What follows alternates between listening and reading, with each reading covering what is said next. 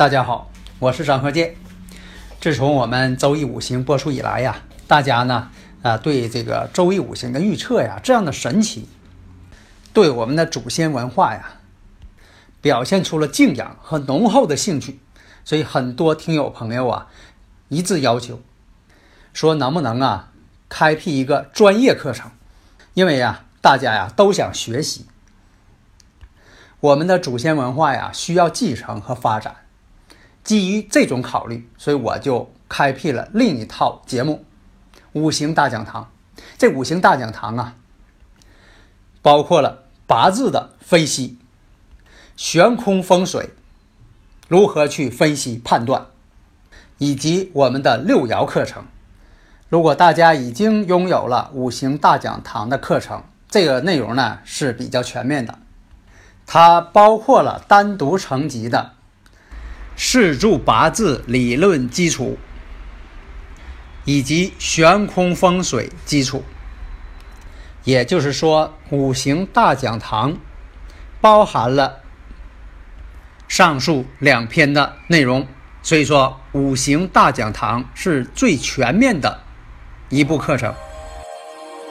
解读易经密码，资深风水学讲师张鹤剑带领大家揭开易经的。神秘面纱，《周易新天地》五行解奥秘，请听《周易五行》。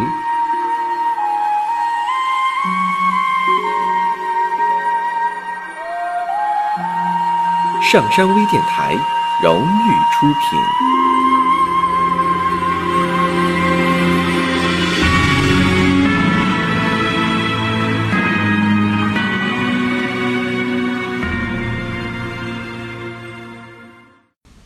大家好，我是张和建。周易五行，我们这一堂讲一下风水的德运和失运。上一堂啊，我们讲啊，风水在八运当中，就是二零零四年到这个二零二三年之间，你买的房子，你买这些房子一定要选好。但你说买的时候没选呢，不知道啊，没听你课呀，啊，还有的说的听了，但是呢选的期房。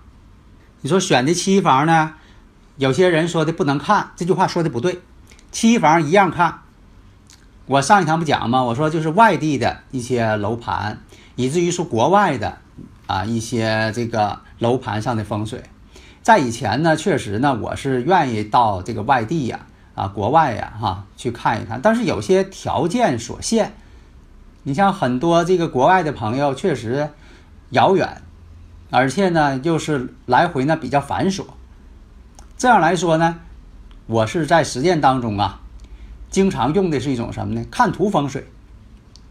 这个呢，要求老师跟客户之间必须达成一个默契。什么叫默契呢？就是客户能理解你说的。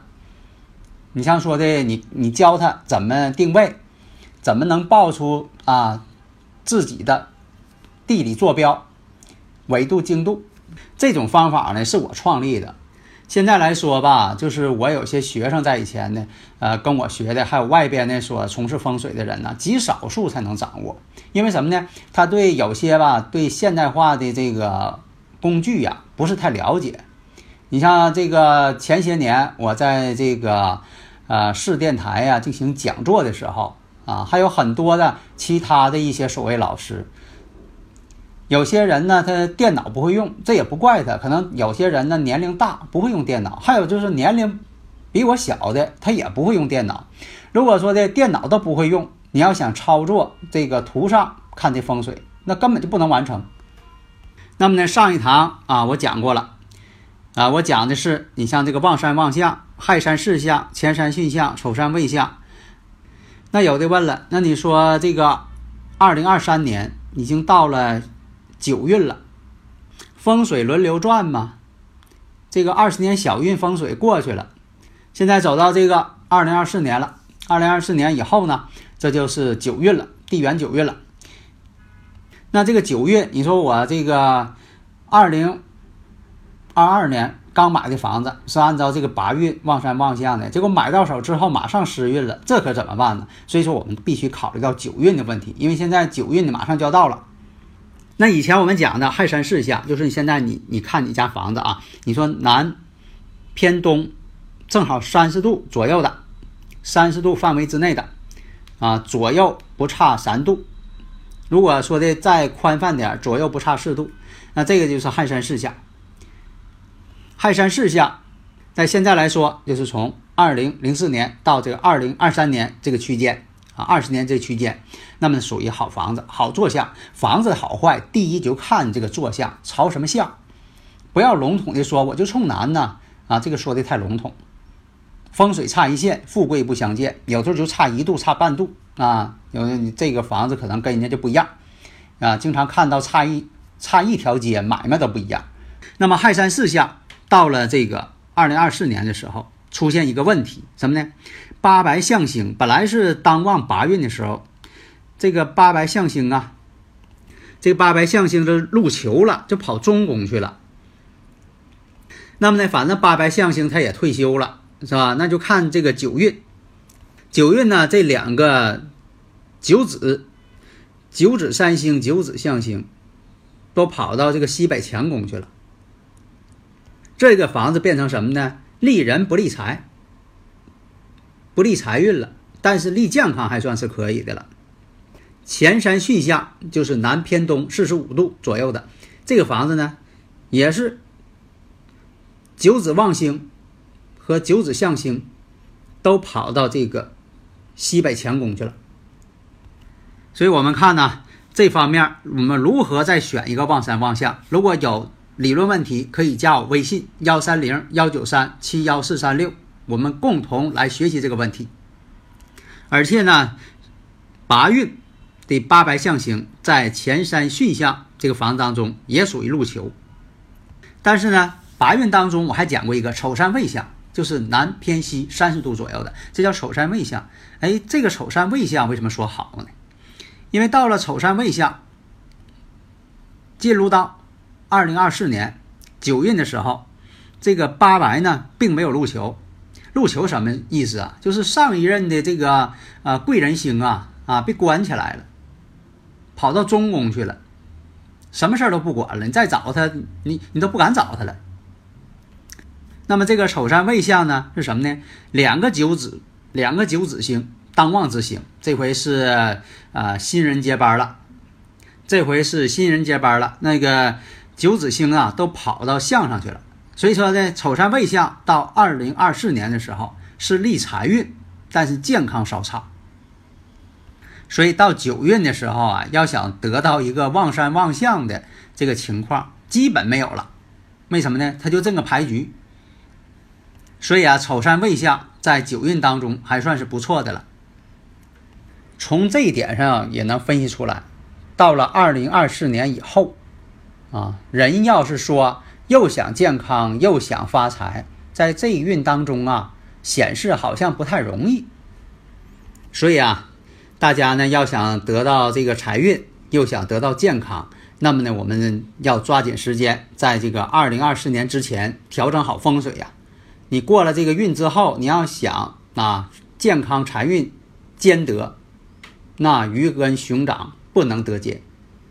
所以我们讲啊，现在看望山望向，如果你家的房子就往上啊，我刚才说的亥山四象的、前山巽象的啊、丑山望向的，这叫望山望向。望山望向，要求啊，你选这房子前面的有水，或者是有路，或者有空旷的场地。你说前面有个广场，嗯，都是健身器材，这倒是也可以。楼的后边，就是你住宅的后边，也要有。山，这个山呢可以是高楼，你后边也得有个高楼啊，这叫你的靠山贵人呢。这样说，你家里边沙发后边，嗯，沙发必须得有靠吧？那肯定有了。你看没有靠，那叫啥沙发呀？是吧？那你说我是中式的还是西式的？啊，我摆一个罗汉床行不行？啊，摆罗汉床呢倒是也可以，但是注意什么呢？你自己书房不要摆床，书房就是书房。书房呢，代表你的工作事业。那你说我在家不办公，我就在外边办公。如果说你是一个白领阶层，有书房还是必须的，千万不要说的家里边，哎呀，别整书房了，啊？咱整一个小孩儿这个呃游乐室，这个呢不可取，一定要有书房啊。那有的说的，我把书房我改成麻将室，天天找一帮人搁里边打麻将啊，也别那么做。如果那个地方呢是你家的文昌位和官位，不要改成这个啊麻将社啊麻将室。你说就家人玩，就家人这几个啊，那也不行啊。如果那么做，你就是变成一块砖了，让人随便搬啊，让人家使唤了，是不是？那你这个工作上呢也没什么发展。那你说望山望向呢，正好相反。你说我向上呢有山，我后边该有靠山的没有靠山，却有水，这就不行了，这是不合格的局面。那你说那就这样了怎么办？那好，外边的你改不了，改变家里的布局。怎么改？要按照自己的这个生日时辰，家里边啊，男女主人啊，小孩、老人都按照自己的这个生辰八字，然后按照这个房屋坐向，看都是在坐向上，各屋都站在什么宫？你说这个这个屋呢，正好是罗盘一看是属于这个官位，那好，你必须有利于事业的。因为这个地方呢，用罗盘一测，这个屋呢是有这个象星的，旺星、象星都在这儿，那好，利于财运的。要多有水，这些呢都是一些笼统说法，好像你一听，哎，那我明白了，你不就告诉我有水吗？是吧？啊，这个水呢有好多种，比如水什么地方应该是摆鱼缸，什么地方是摆加湿器，什么地方呢是摆饮水机，什么地方呢？说这这个地方呢设置一个水盆儿当然这水盆不能乱设计啊，你不能说的这个呃卧室里边你说你设计个水盆儿那成什么设计了？这个水盆呢，只能是在卫生间呢，厨房有，但在厨房、卫生间的小太极当中，小范围之内，在什么位置，这都有说法。有一次我到客户家去看厕，他家呢刚装修，呃，我一看厨房，厨房呢水池上有一个竖起来的拐弯的水龙头。这个现在很多种啊，都是呃实行了这种水龙头，不像咱以前了，就是这一拧就完事儿了。它是立起来出来拐个弯，像拐棍似的啊，有那种吧？结果我这一看，他那个水龙头呢，正好把他家厨房窗户挡上了。他家这窗户啊，打不开，一打开就撞水龙头。我说这个怎么给你设计的？他说：“哎呀，你心真细呀，这还看出来了。是我正合计这事儿呢。说谁给我设计的？窗户都打不开。风水呢讲究意向，所以说我当时我就说了。”我说你现在在公司里呢是这个当领导，但现在吧你这个晋升不上去了，啊齿门不通。他说那怎么的？我这个东西你就能看是？我说风水就讲究这个意向，现在你这窗户都打不开了，纳不了气了。那么我们再看双星倒向，双星倒向呢，就是说这个现在来说呢，两个八白星，一个八白三星，一个八白象星，全都到相上去了。如果说的这个相上要是有水有路。有空旷的场地，或者有山，这都可以。最好呢，就是在相上呢，又有山又有水都行，因为它两个星都到相上去了嘛。三星也啊，这个到象上去了，属于这个龙神下水了啊，山山龙神下水了。但是这种情况吧，确实不利健康，怎么办呢？你像有山，那你说的我前面没有山呢，你也不能说的我在外边我造个山呢，人物业也不让呢。这个方法呢，我是很多的，但具体问题具体分析，我也不能说的呃一概而论，啊，千种病就用一种药，这不可能。那么双星倒向呢，最怕什么呢？向上又无山又无水，这水是广义的，这山也是广义的，不见得说你家里边非得要摆一个什么山。还有一种什么呢？双星倒坐，就水里的龙神上山了，不利财运了。这种房子，这个坐向。这些完全是按照坐向来定的啊！坐向我以前讲过，就是你这个房屋朝什么向，也就是说啊多少度，南偏东多少度啊，偏西多少度啊，这就叫向。这个向啊，决定了房子的吉凶命运。你像这个东边，咱说用罗盘测出来的东边啊，东边大体上呢代表家中的男孩，特别家里边呃只有一个孩儿，这个东方呢就代表男呃家中的长子男孩。你像这个东南呢，巽宫就代表家中的长女女孩这个呢也按年龄划分。如果说这几个方位代表这个家里人的方位在悬空飞星上组合不好，那就会影响其中某一个人。你像说这个南方代表以前叫中女，家里的二姑娘中女；西边呢叫对宫，家里的小女孩。像北边呢，北边是坎宫，代表家中的二孩子二男孩。